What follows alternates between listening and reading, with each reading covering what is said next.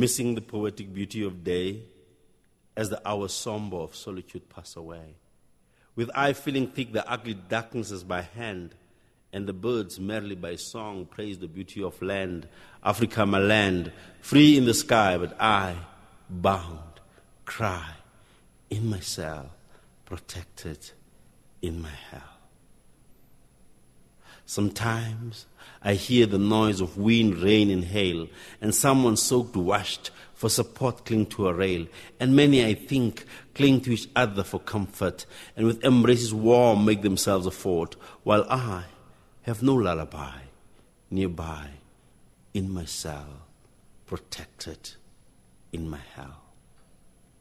Often my numbed brain would resort to suicide, and heftily will I scorn to myself for this. They like genocide. To them, it's like a table at Christmas filled for a meal, whilst for me, it's a curse, and the benefit is nil. Then, my tummy I won't feel, but time I'll kill. For loud I'll try to sing, Mandela is king in my cell, protected in my hell.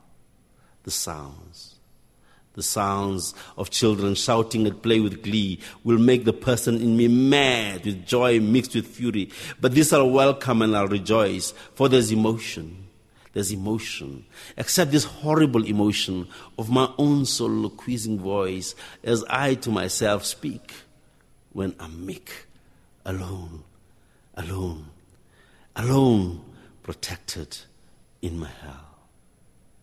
The quiet was the most dangerous. And I swear when hungry, the most disastrous. For I with no will would whole night meditate. And in the cold I perspired. And my body with no will shall be still, covered in anguish, sleeping in rubbish, protected in my hell. But in all those days, dark and gloom, with I incarcerated in their designed doom, and slumbering in meditation like a hare with eyes open, you, my people, by me were chosen to share my eternity after my insanity, because you've been my paradise while I was protected in my hell. Now, who are they to treat me like dirty laundry? Who are they to rule and wreck this country? Am I not the true son of the soil? Am I not the one who built this country with this dark black bag, green at hard hands through tremor and toil? This is my anger, born from my liberation hunger, and grown in their mocking laughter in my cell, protected in my hell. Now hear you my consolation, hear my consolation. I know I'll be free, free, yes, free, free to walk and talk in you, my country, because history narrates tyrants don't last. History dictates, dictators bite the dust, and you, my captors, might one day be the captured in what was my hell. Hell's Protection. That was the voice of Sandile Dikeni. We lost him a few days ago to tuberculosis. He was 53. He was a South African poet, journalist, critical political voice during apartheid, during the transition and the Truth and Reconciliation Commission, and in the post apartheid period right up to just a few days ago. Among many other things, he was also the arts editor of the Cape Times and editor of Die Suid-Afrikaan. We'll be devoting Amandla's entire hour tonight to Sandile Dikeni, starting with the 2015 2016 Badilisha Poetry Exchange in South Africa.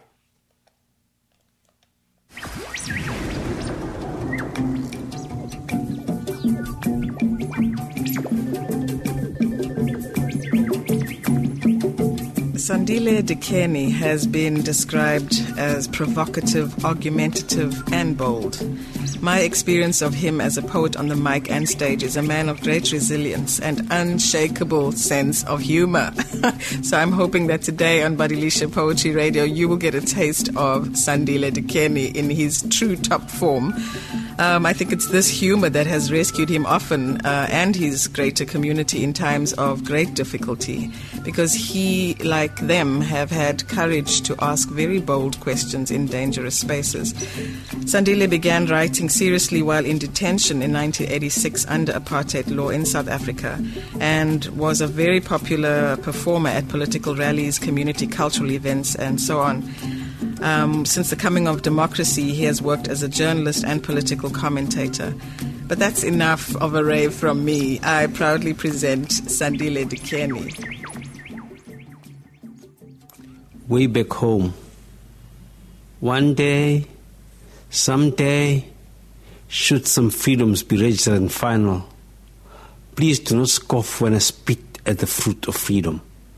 Because maybe, maybe my bongo is the sound of a wail, and my voice, the anger of distance and my movements the estrangements of discontent, but please do not be angry.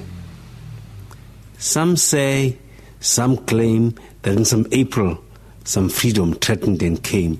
Huh? But Hitler was born in April, and Lenin celebrates life in April, but so do I. So, what are the boundaries Rosa Luxemburg once asked? And I wonder the questions of a Namibian poet. How far is Washington from Pretoria? And how near Bonn from Tokyo? What is the distance between hunger and wealth? What is the mileage between the contentment of one nation and the discontent of a continent? How much of a black comedy is Africa really to the unity of nations? How satisfying are potatoes as a relief measure dished out from countries' hands. Italy loves Somalia. This much we know from Benito Mussolini. And Michael Jackson loves the Zairian children. Across the diaspora, how much love do we need to get serious? Maybe, maybe, if we do a tango in Lederhosen and karate seven times a day, the G7 will give us G strings to enter Hollywood in noble images. The most exciting acts in Zionists put Palestinians on the altar. And if we eat pasta, we will discover the distance between Italy and China is as fragile as the love between Great Britain and Northern Ireland. The lofty ideas of the Eiffel Tower are as crazy as the time bomb mentality in Big Ben, as crazy as the love between Napoleon and Nelson. How far a laugh is Mandela from X? And before Y and Z seals us. Shall we not rather ask the spirit of Gaza to be our blood, and the blood of the Maya and the Sioux to be our spirit, so that we drum it in the drums of Uhuru when it bangs in the pangs of a continent? Che might be dead, but was his chair only in Cuba? So now why? Why do you wonder when my kind of freedom can only sing me an internationale because maybe, just maybe, that, this, this, that, that, this, this is my distance from home. and Enkosi.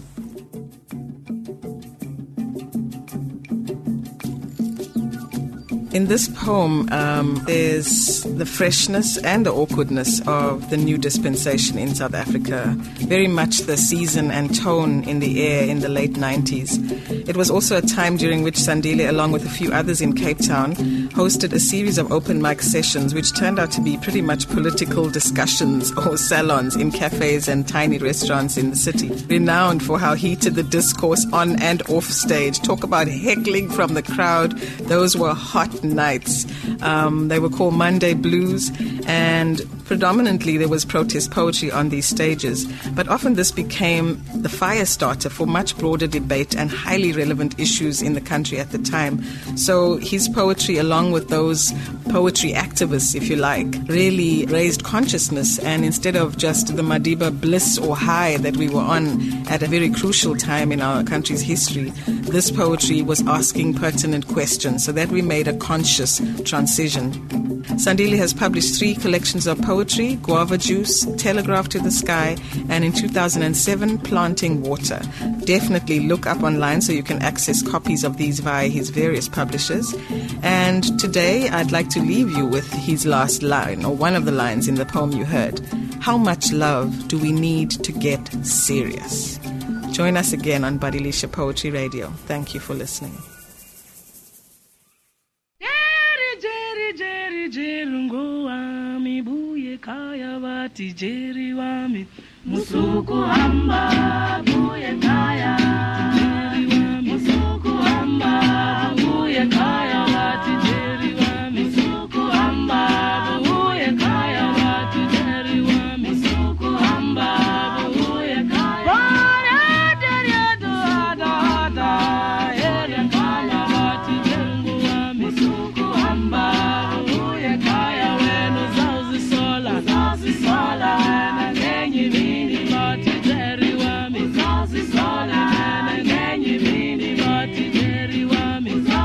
sola.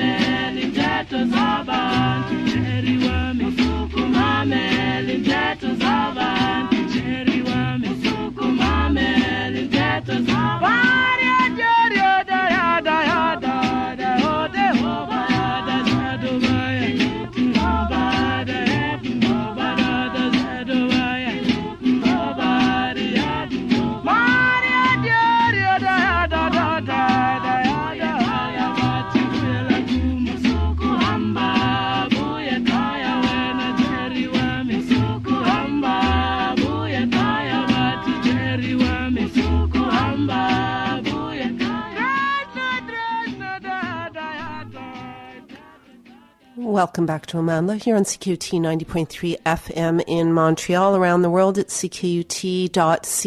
And for the best of Amandla, please do check out our blog at www.ckut.ca slash Amandla. So Sandile Dikeni, we lost him a few days ago, very unexpectedly. Poet, a critical voice, and a thinker and a journalist, and we're devoting tonight to him. And um, we're going to move on to From Revolution to Reconciliation. This is a production that was first broadcast on ABC's Poetica, produced and recorded by Sharon Davis, courtesy of Sharon Davis. So here we go.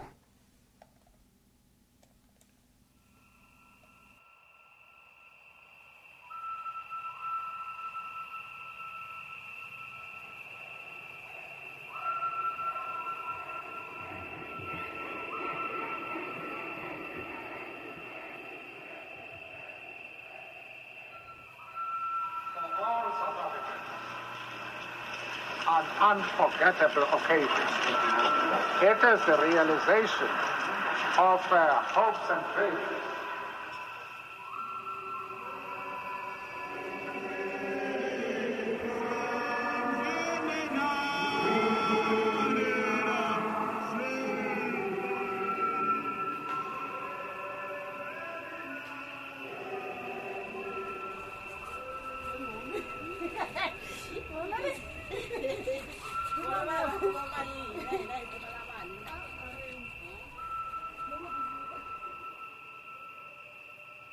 Slowly, our laughter begins to petal, as on long forgotten graves where no one laid the wreath.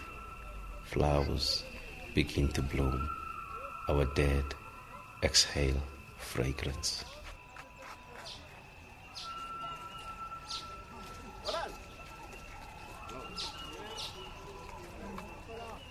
I was born in 1966 in a small town in the Karoo called Victoria West.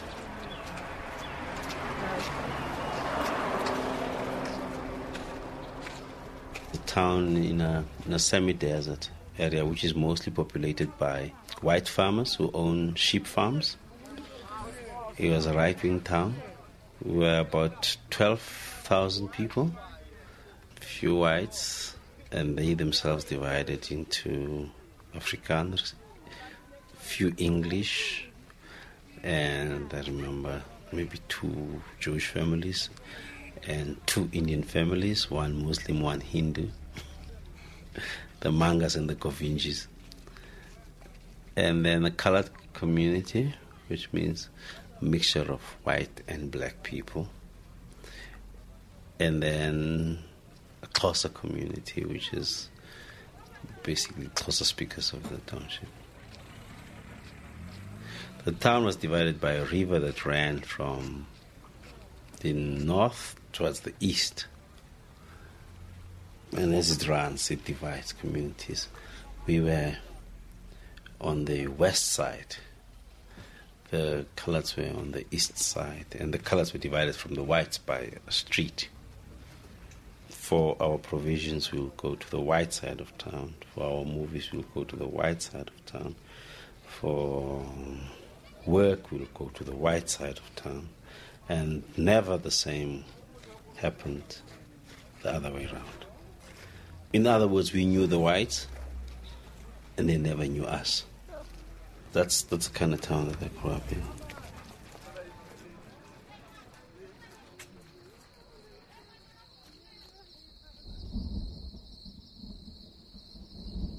They came in the night. They always came in the middle of the night. The toads in chorus drowned the noise of their excited voices after the relief of the summer rain. They came with empty trucks, they left with full trucks. The empty houses they left were filled with painful shrieks as grief danced a gruesome step on the unexpected lives of a people surprised by the demise of suspicious rulers. The ways of the white men are strange, strange, the old ones remaining explaining. The women shocked found no comfort in these words of wisdom that left them unwise. They knew only sorrow. When they pondered the tomorrows or the love of breadwinners, they only saw doom in the hands of the white men. They asked why, but why? They asked. No answer filled their ears, their tongues got tired. They held no explanations to feed the hungry children whose questioning eyes haunted their sluggish moments from one empty pot to another. Their tours from one shuttered house to another, looking for comfort, for strength, for food, for opportunities to cry, to ask each other why, until the children began to cry. When children began to cry, when fathers remained away, despite the promises that came day by day, Daddy shall come tomorrow. For the children knew that tomorrows are children of the night. But when days become night and nights are forever, Children feared the night. They came in the night. Fathers disappeared in the night. That is what the children knew, and they hated the long night.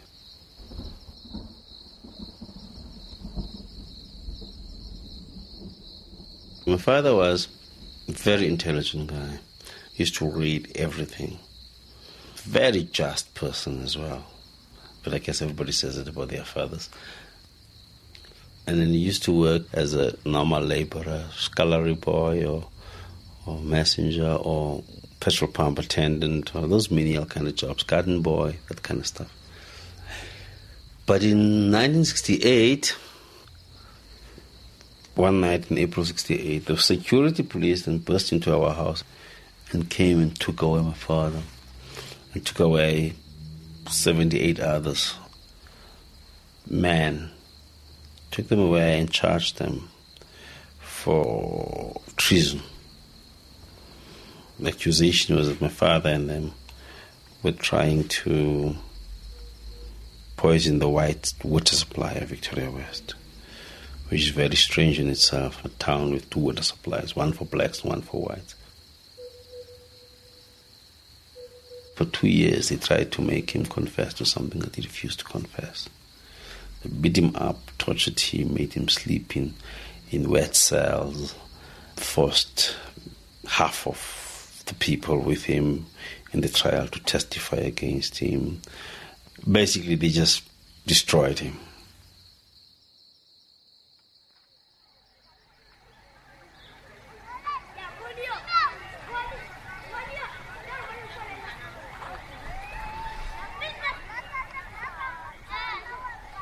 They returned.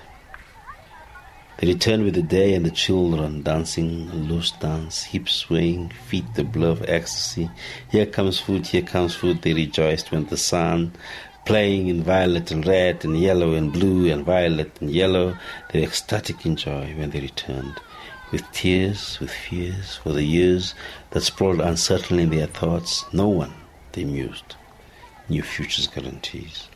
But freedom, even for a while, is the sweetness of honey and knowing that, they slept the night with courage pulsing their dreams. The induced warriors of time would fight against time.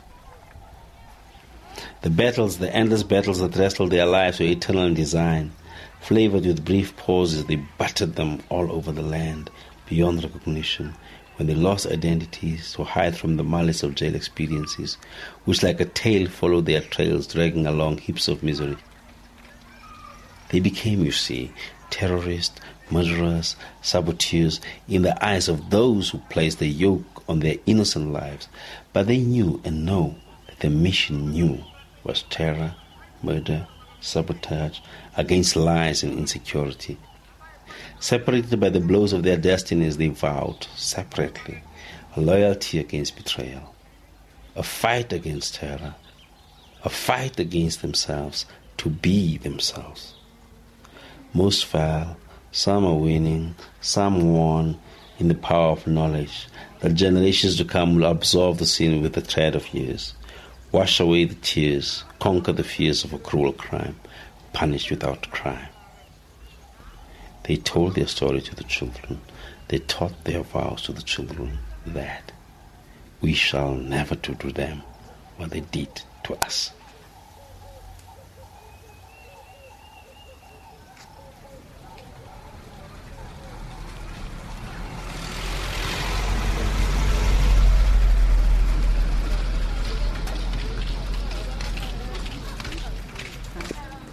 After he was acquitted, though, it didn't stop there. Wherever he went, whenever my father got a job, security police would come and then say to his boss, you know that this guy was involved in the treason trial, the saboteur, he's a terrorist, he's all these things.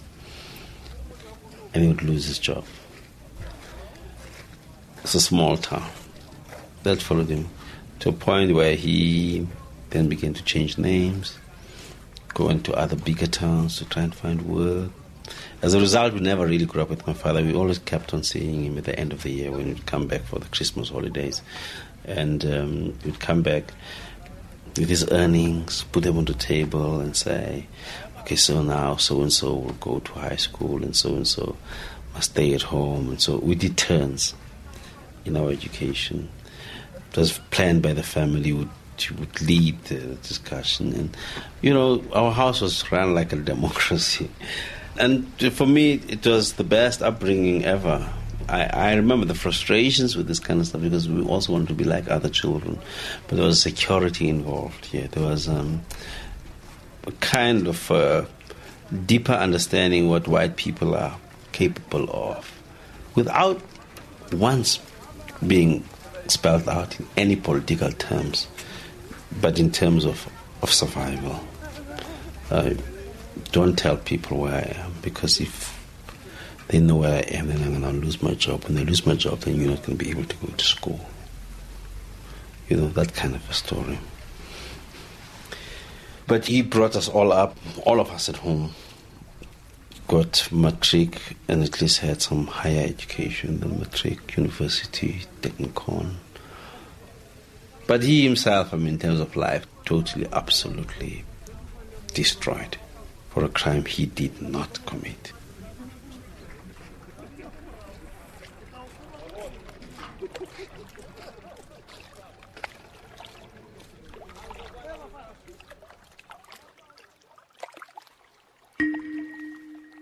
Further, there is a sanity that goes beyond the cluster of wonder in my thoughts when I try to understand you.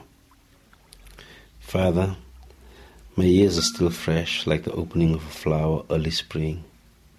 So also flows life, my physic, in the way a waterfall rushes down the mountain after a running rainfall, dragging and learning the virtues and vice of life's journey along the meanders of growth.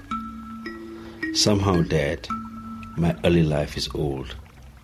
The age of a baobab, harassed by the winds, I stand the trial, holding no self denial. When dunes and cliffs around me succumb to the terrors of time, I produce the pulpy fruit of a seed from thoughts from you. What I'm saying, Dad, is if my words now are the sweetness of a lake, and my tongue not the barrenness of a desert, then take pride, because this tide is the sprouting of a seed planted by you.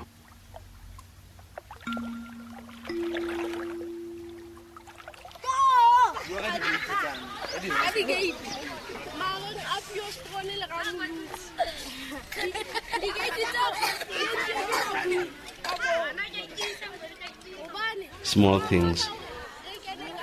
It's small things that makes children laugh. It's a grain of curry in your eye, another drop in your sneeze. It's a bright flag whipping the wind. But mostly, it is the laughter in your laugh that makes children laugh.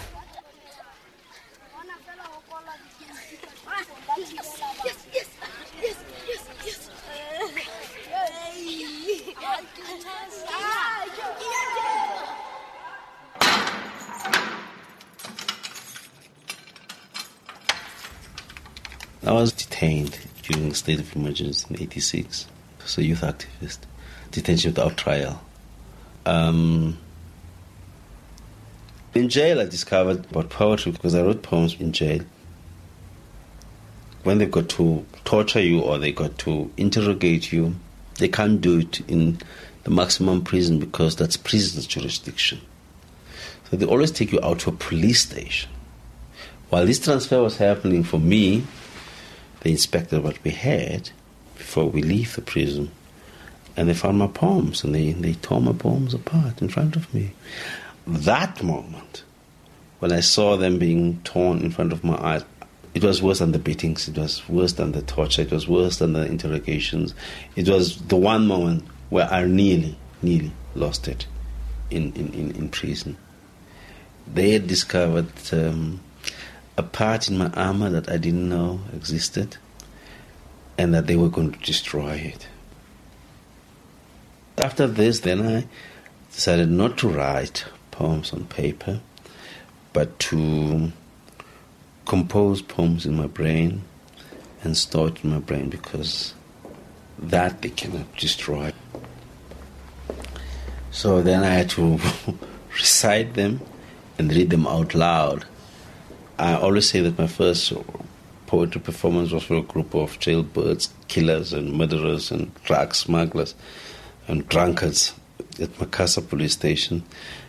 And later on, it became lullaby. I mean, the guys wouldn't be able to sleep in the other cells until I have done a poem. And I fell in love with poetry and what, what it can do. There's a particular aesthetic and a discipline that can move people from one horrible essence to, to something totally different. That was my discovery in jail. Hell's Protection, missing the poetic beauty of day as the hours somber of solitude pass away, with eye feeling thick the ugly darknesses by hand, and the birds merrily by song praise the beauty of land, Africa my land, free in the sky, but I bound, cry in my cell, protected in my hell. Sometimes, sometimes I hear the noise of wind, rain, and hail, and someone soaked, washed for support cling to a rail, and many, I think, cling to each other for comfort, and with embraces warm make themselves a fort, while I have no lullaby nearby, in my cell, protected in my hell. Often my numb brain would resort to suicide, but heftily would I scorn to myself for this. They lack genocide. To them it's like a table at Christmas filled for a meal, whilst for me it's a curse and the benefit is nil. Then my tummy I won't feel, but time I'll kill. For loud I'll try to sing, Mandela is king. in my cell, protected in my hell. The quiet was the most dangerous, and I swear when hungry the most disastrous. For I with no sleep would whole night meditate, in the cold I perspired, and my body with no will shall be still, covered in anguish, sleeping in rubbish, protected in my hell. But in all those days dark and gloom, with I incarcerated in their designed doom, and slumbering in meditation like a hare with eyes open, you, my people, by me were chosen to share my eternity after my insanity, because you've been my paradise while I was protected in my hell.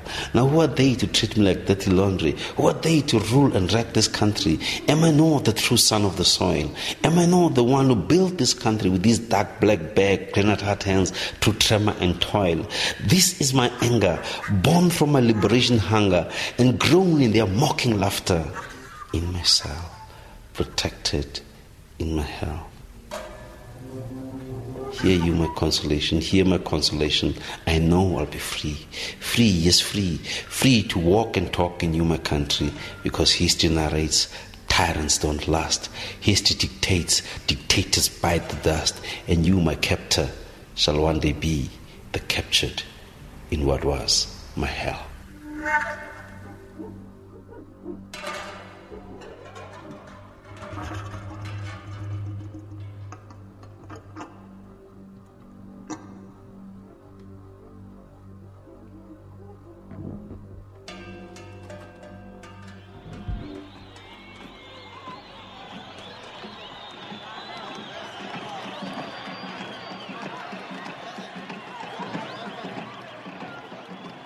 When I left jail, I was angry because there's a state of emergency in the country. I was angry because I could see people dying like flies. The 80s, you know somebody today, tomorrow he's dead.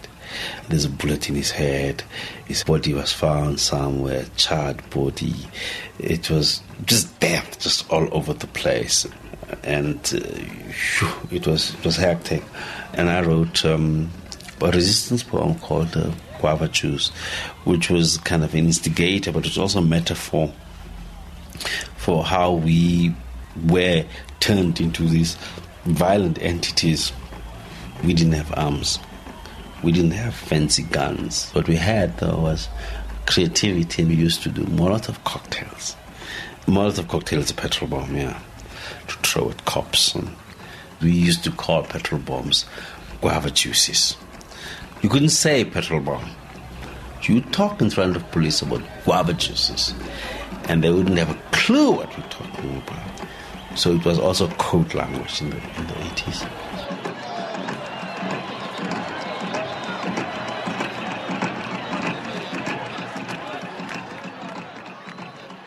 Guava juice. Shake, shake, my comrade. Shake that invention of the working class. Shake that unifying medicine before it's too late. Shake before the time come to pass. Shake that guava juice.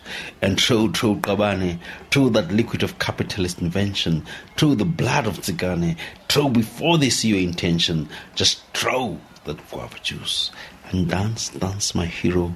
Dance around the fire of resistance. Dance at the success of your throw. Dance because the dogs are still at a distance. Dance for the guava juice. But make, make my young lion, make another guava juice. Make another one as strong as iron. Make many more until they beg for a truce. Make those guava juices and beg, beg, you bastard. Beg that your filthy skin be spared. Beg that your blood does not flood. Beg because you've many guava juices stored.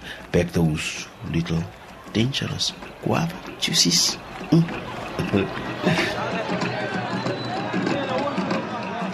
After doing guava juice, we'll all go into the street and start throwing more petrol bombs and stones. Quickly.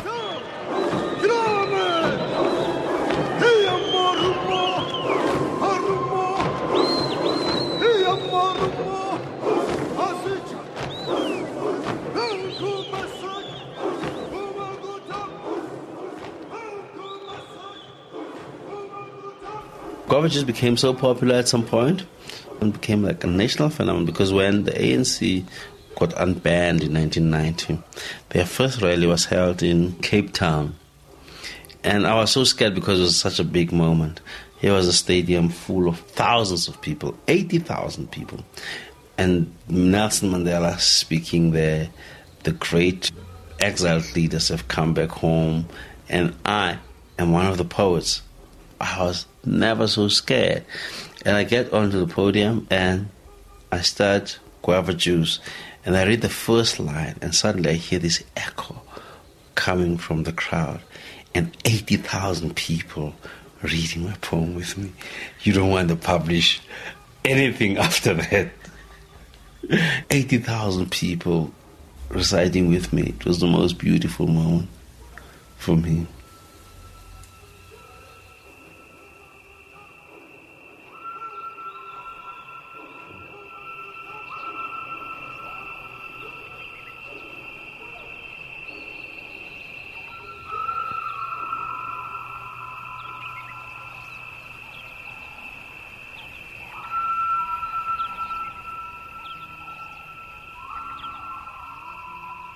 Mostly as black people, we actually grew up not knowing the beauty of the land.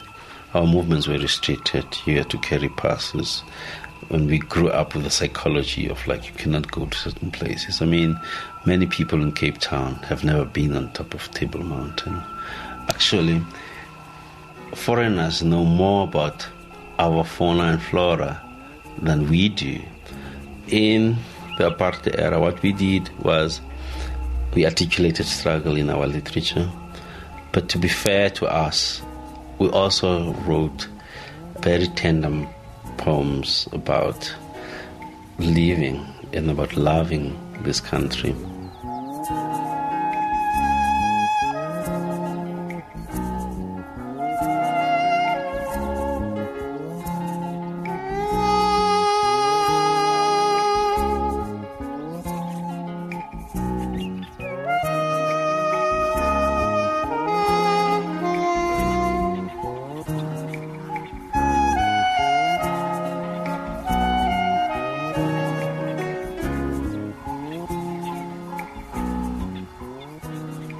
Love poem for my country. My country's for love, so say its valleys, where ancient rivers flow the full circle of life, under the proud eye of birds adorning the sky. My country's for peace, so says the silent veld, where reptiles caress its surface with elegant motions, glittering in their pride. My country is for joy, so talk the mountains, with baboons hopping from boulder to boulder in the majestic delight of cliffs and peaks. My country, my country is for health and wealth. See the blue of the sea, and beneath the jewels of fish. Deep under the bowels of soil, hear the golden voice of a miner's praise for my country. My country is for unity see the millions, feel their passion. Their hands are joined together, and look, there is hope in their eyes. We shall celebrate. Celebrate.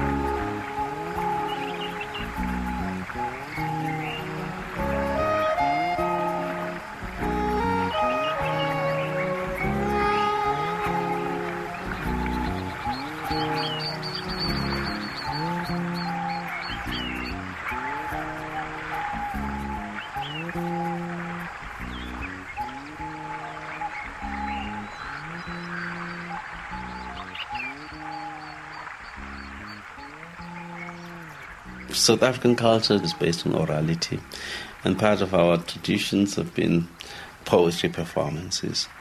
And that, for me, has been one of the things about colonization of the mind. Not only do they deny you what their culture is all about, they make you sleep outside, they refuse to give you houses, but they also deny you of what you already have. A kind of a non recognition of our artistic artifacts was part of our oppression in this country. And I guess, I mean, reclaiming the platform was a kind of also reaffirmation of ourselves and our cultures and our own ways of doing things you know, you choose different languages to pursue different things. And in my Xhosa poetry, I choose to do things in a particular way. And part of it is, is, is going to be still an exploration for quite some time. I also write in Afrikaans, by the way. And part of being South African, that you got to be diversified, which makes you very schizophrenic. But it's the kind of schizophrenia that I really can live with. I wrote a poem for my for my brother Dicey, which is more about rhythms and essences. My brother died of TB at the railways, and he always brought from work the sounds of work. And the poem I wrote was basically in four languages in one poem. And I prefer that kind of dealing with language instead of of an old fashioned sticking to my Xhosa kind of thing. A poem's called Track of the Tracks. Track of the Tracks. It begins with a laugh, but it's hard, breathless, as steel. It says Xhokosana picky papa, Xhokosana picky papa, Xhokosana picky papa, Xhokosana picky papa, tap, side back up. My granny makes porridge, my mom makes porridge. My granny makes porridge, my mom makes porridge. My granny makes porridge, my mom makes porridge. So take it here, put it there, take it here, put it there, take it here and put it there. Because there, there the night comes sweating, perspiring outwards, drags the guts in the blood red pulp that drains the sweet of youth out, out to the hushes of world that leaves you cold, cold, when sun unveils generous blanket of light but never touches the insides and bone and marrow, shrivels ice stone inside, outside, inside, outside, inside, outside, inside the railway tracks where we chant. So jiggle emaweni, emaweni, so jiggle emaweni, emaweni, so jiggle pina, he, he way, so jiggle pina, he, he way. We bend the cliffs, the cliffs, we bend the cliffs, the cliffs, we bend them for you and you, we bend them for you and you. Hey, you. Our breath is hot like the hiss of Makadas, the steam train that puffs against the winter wall of a Karoo drought and bends and swerves through our lives, dark and black as the soot from the coal mines of Newcastle, where some more black blood coughs, but from deep down. See, shoving Sishovi ngoluvane, ngoluvane, sishovi ngoluvane. Yes, we push the small coal trains against the winter's white breath that cracks under our boots and melt into ice crystals and hardens in our lungs lobes. But still, we shall sing warm longings like West Douglas move matangana boom, West Douglas move matangana boom, West Douglas move matangana boom. My baby's hot, her thighs are red. My baby's hot, her thighs are red. My baby's hot, her thighs are red. Sing Sing, we sing until death comes and sings in our breath.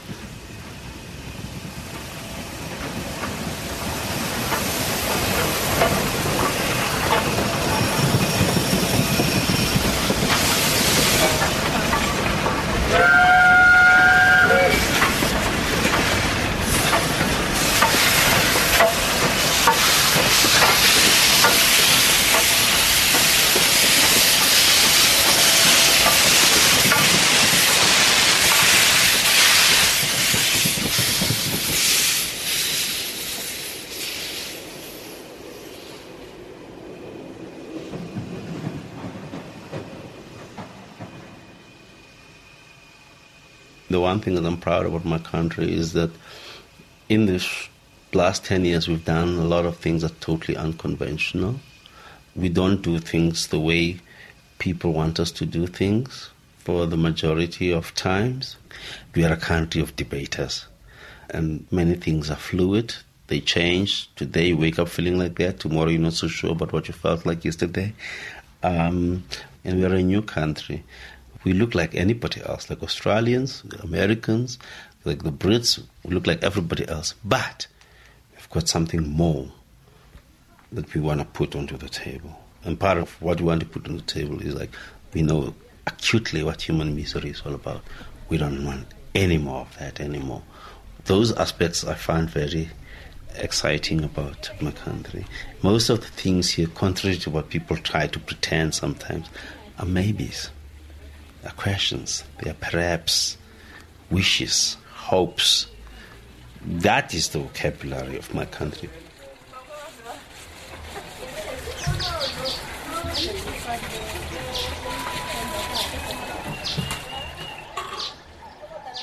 Telegraph to the sky. Stay with me when the sun rises from a western sky with silver spears lashing at earth and our youth. When is no rise and hang smoke, a celebration to a fading dream, will you take my blistered hand to a kiss? The journey between reflex action and conviction, where moments flash from substance to emotion, where we count seconds as instinct. We live. We live in times where we're against time. An impulse rules over us as undirected, unelected factor. We live cliche as fact, and fact is cliche to the one beat of change. Stay with me. Will you stay when I've no more hallelujahs to your name? And instead offer flowers to your anonymity? When my knees refuse to bend at your beauty, but my eye of growth raises an altar to your soul? That power, the power that dreams awake a Brazilian forest, or in its strength of wish reawakens our dead at Biafra, Kasinga, or wherever your heart lives amongst the innocent dead. Stay with me. Will you stay when I stand up and I sing to the world its greatness, its magnitude, for an ability to turn itself upside down while the inhabitant still believes in its constance, unaware that the heads are facing downwards? Hey, hey, nowadays they don't hang you by the neck till you die. They dangle you by the feet till the blood comes to the brain. It's a high feeling. It's so high it makes you reach for sky, but you touch earth as limit, as ecstasy of reaching some end. Because your journey has been long, but much longer when you live in a dream forest called poetry. Stay with me. They say, they say it's not by bread alone that we live, and no, it's by poetry alone that we survive. With poetry dancing on our tongues, we wipe the blood from our mouths. We charmed our torturers. We dangled freedom bells on our shackles. We made music out of sirens. We made homes out of prisons. We redesigned parliaments out of corrugated iron. We petrol bombed our angry past. We blasted our martyrs out of our brains and we made shrines out of their graves. We weaved forgiveness onto our t shirts. With our last remaining droplets of blood, we're still trying to paint peace on angry dark skies. We silenced our solitude. We mated our humility with our anger. With hammers and chisels, we're still trying to punch hopes deep into our hearts, and then we danced, we swam, we played winter games in our own tears. So that now, now, now we wave flags so bright, sometimes brighter than our future. But stay with me. You must stay when the jungle has no tree, when this rain has no sea, this wind has no breath, desert has no sand, and stars have no eyes to see. God has no mercy. The devil is making barbecue out of the land now. But it's now that you must stay. You must stay so that we sing. We sing praises from experience. We sing ideas from consciousness. And we cultivate destinies from the barrenness of this, this history. Stay with me, shall you, please?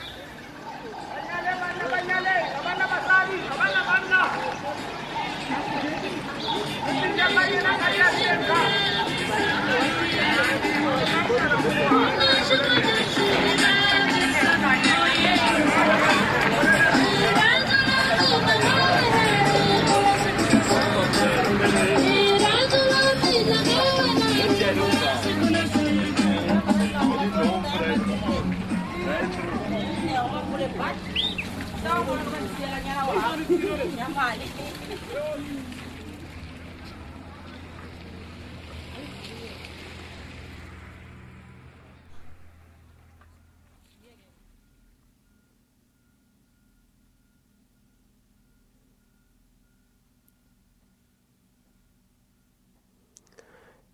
Revolution to Reconciliation, uh, produced and recorded by Sharon Davis.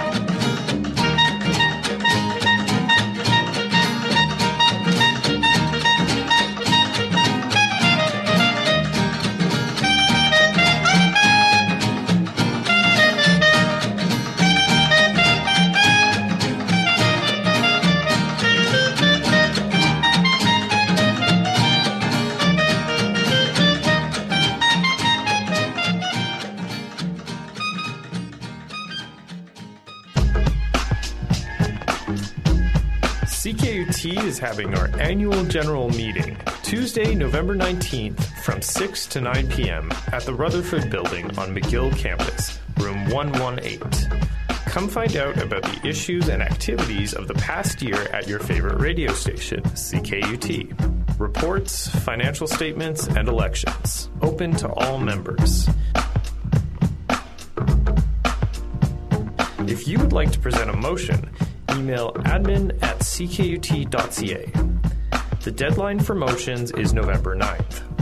That's CKUT's annual general meeting, Tuesday, November 19th, 6 to 9 p.m., Rutherford Building, Room 118, 3600 University on the McGill campus. The building is an accessible space. For more information, contact admin at ckut.ca. Back by popular demand, the OFC One Full Circle Melanated Community Network is excited to present 1804, the hidden history of Haiti documentary viewing in English and for the first time ever in French. 1804 becomes important because it's the date at which the implementation of the dream of real revolution and real equality is manifest. 1804 discusses Haiti's amazing triumph and explains the deep roots and bonds shared between the Haitian and Jamaican community. This is an amazing education opportunity and a great self-esteem booster for our elders, our youth, and for the community at large. Join us for this one-time viewing on Sunday, November 17th at 6.30 p.m. at the Dollar Cinema, 6900 Decarie Boulevard. For tickets, call or text 514-651-4545 or visit This is a CKUT co presentation. You're listening to Amandla here on CKUT 90.3 FM, and we're just about out of time. But again, how very, very sad to lose Sandile Dikeni dead of TB, just like his brother. So uh, we're going to end on one last poem and uh, say goodnight and see you next week. Ode to the Musical Guerrilla for Abdullah Ibrahim. Wandering in the melodic meadows, the chord, your staccato, that soothe away racist felony, and the rhythmic drum, the come guerrilla come in the urban forest, and your horn, whispering unrest. Your furtive fingers, fingering the piano, murmuring, umanyano. You complete your attack with a flute whistle patting your back and your voice, oh, your voice, alive. Vittoria è certa. Africa!